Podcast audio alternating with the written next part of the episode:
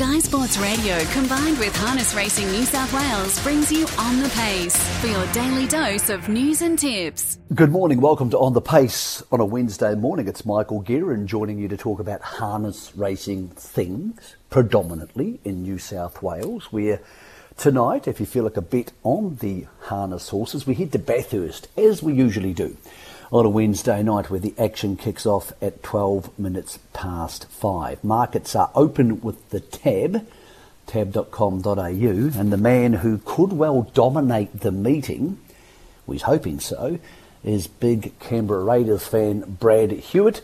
Good morning to you, Brad. Thanks for taking time out to talk to us, mate. No worries, Nick. Thanks for having me. Mate, you're taking a nice team there tonight. You must be going there relatively confident because it's A, not often you line this many up on a night, but almost all of them, Brad, are favoured. Yeah, that's right, Nick. Got a few having the first starts back for me, and as you know, this time of year it's sort of not all that strong at the minute, just with all the better ones due to come back in the next month or so.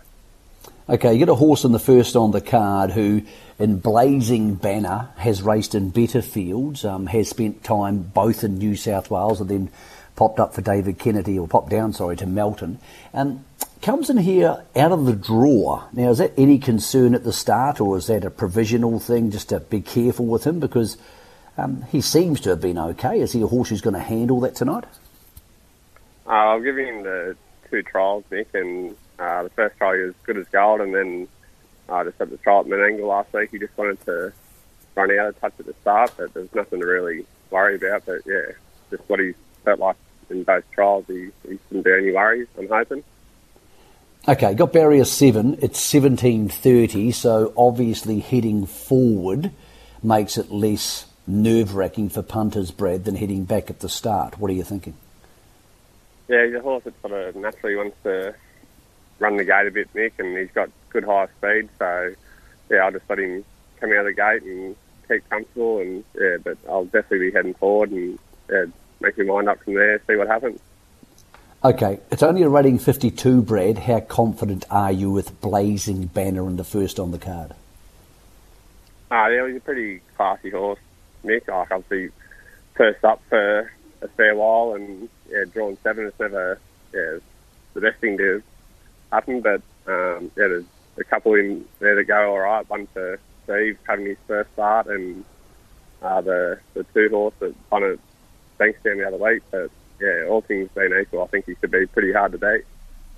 Mate, in the second on the card, which goes at 5:42, you have Macarena Maddie. This one's come to you from another stable. What was it, Bruce Harpley? So it'd be well looked after and well schooled. What do you make of Macarena Maddie in the second on the card? Yeah, well, haven't done a whole lot with her, Nick. I only had her for a couple of weeks, and she's taken a little bit to settle in, but I got Breeders' Challenge heats coming up, and she was sort of racking Bruce's brain a bit. She was working good at home and just wasn't good at the races, but just with a little bit I've done with her, she felt nice and at home, so I'm just hoping she can put it all together tonight. You mentioned the fact she's got the Breeders' Crown just around the corner, Breeders' Challenge just around the corner. Is it a case that tonight she's going to be slightly underdone for that because she has had a week off from the races, or is she forward enough to win?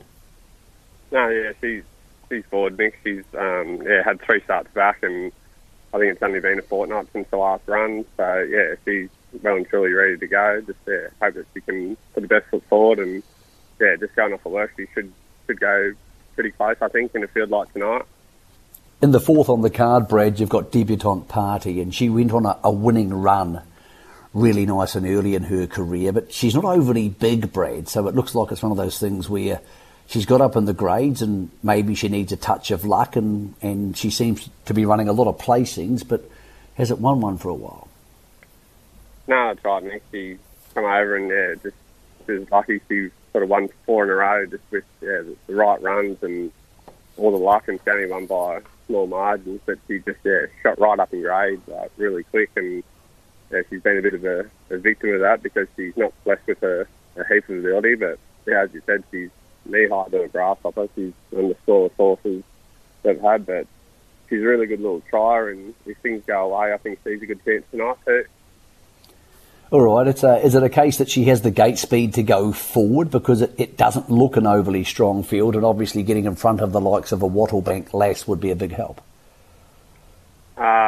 Probably not, Mick. I'll just have to see what she's like at the start, and just what a couple of horses are doing around us, but I'm not too worried. Like, it's only a 6 or 7 horse field, so, yeah, we're not going to end up too far back or stay too far away from them, but, yeah, just got to get a bit of a gauge of what everything's doing around us and just try and, yeah, find the right spot.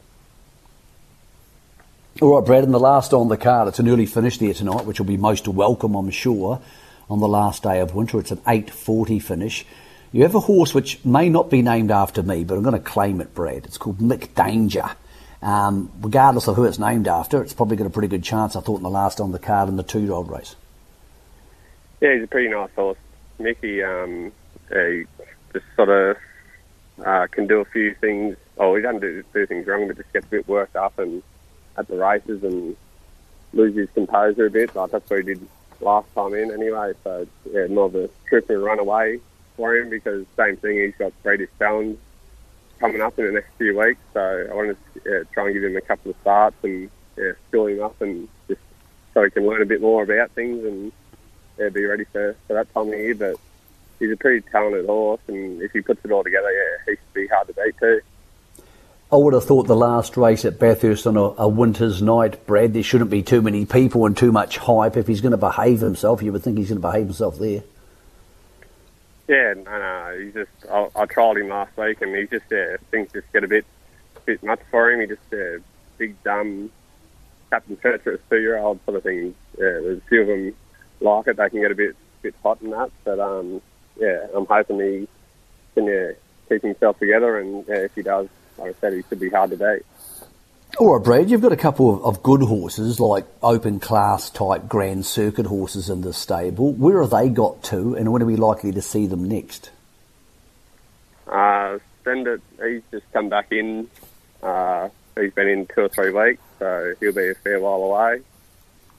And old Sad Sore, Rock and Marty would have been the other one. Talking about, he's actually been sold to American interest, so yeah, it seemed the last of him, unfortunately. It'd be a shame because he was. Oh, it was your dad's horse, of course, but he was doing a super job and very competitive in those races with the hot speed. I'm sure he'd do a good job in America. But it's a tough decision, isn't it, for the owners? But whether they keep those horses once it gets close to, I presume, a 6-figure type price, or whether they move them on and start again. Yeah, that's right, Mick. Yeah, Mum and Dad fortunate enough to own him themselves, and he's just getting at the stage of his career. Like, he's a 6-year-old now, and yeah, if it went around for another 6 or 12 months, he's probably getting at the stage where they're getting too old to sell. And yeah, got offered good money for him, and he's just that type of horse. He's a opportunist against, like, I mean, open class horses. Like, he's a free for all. Like, there's no hiding, especially at Menangle in that sort of grade. So yeah, you just gotta go with your head instead of your heart sometimes when it comes to these sort of decisions. Well, Brad, you're also a footy man. You like a bit of footy. I know Jared Croke is one of your owners. He's had a horse with you before. Like, this weekend, I mean, I'm not sure if you're a total Canberra fan, but of course you've got Canberra owners in the barn. You'd be sort of hoping the Raiders could get over top of West and seal themselves a spot in the top 8, wouldn't you? Yeah, you'd like to think so, Mick. Like, last week was a big step in the right direction for him, and yeah, the wheels are falling off the Broncos, so you'd like to think they can handle the Tigers and then cause some trouble for the rest of the top 8. Is it a case, Brad, because you've got mates in the team that you are a Canberra Raiders supporter, or do you actually support somebody else and you just have to support two teams now? No, I've always been a Raiders man, so yeah, it makes it easy when know a few more of them, gives you a bit more reason to cheer a bit louder.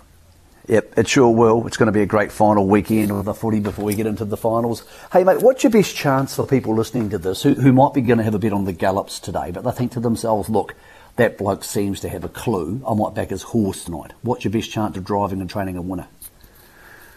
Probably, yeah, the first two are probably the best chances, Nick.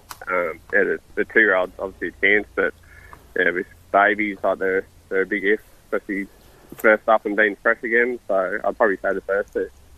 Mate, we appreciate your time this morning. It's always a busy time when you've got race night, you've got to travel, you've got four horses in tonight, there's gear to be cleaned. I'm not sure if you do that or somebody else does, but we appreciate you talking to us on race day, mate. Get there safe tonight, get round safe and get home safe. No, thanks for having me. That's Brad Hewitt, who will be hoping the Green Machine can march on over top of the Tigers on the weekend. But before then, he's got some business to take care of at Bathurst tonight. First race there goes at 12 minutes past 5, and he should win the first with Blazing Banner.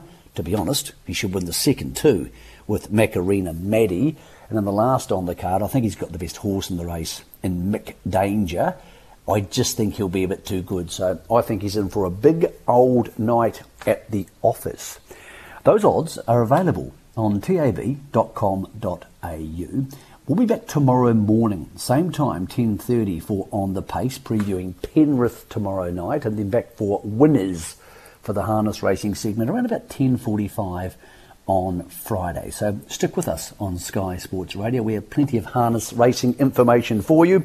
And of course, for those who don't follow, at 10:30 on Monday mornings, we have our half an hour On the Pace big special every week. Next week, we've already sorted out Luke McCarthy for a massive open class update, and possibly going to talk to John Dummerzy about what's happening next for harness racing in the state and the Breeders' Challenge, which is just around the corner. If you're having a bet today, do so responsibly, but wish you the best of luck.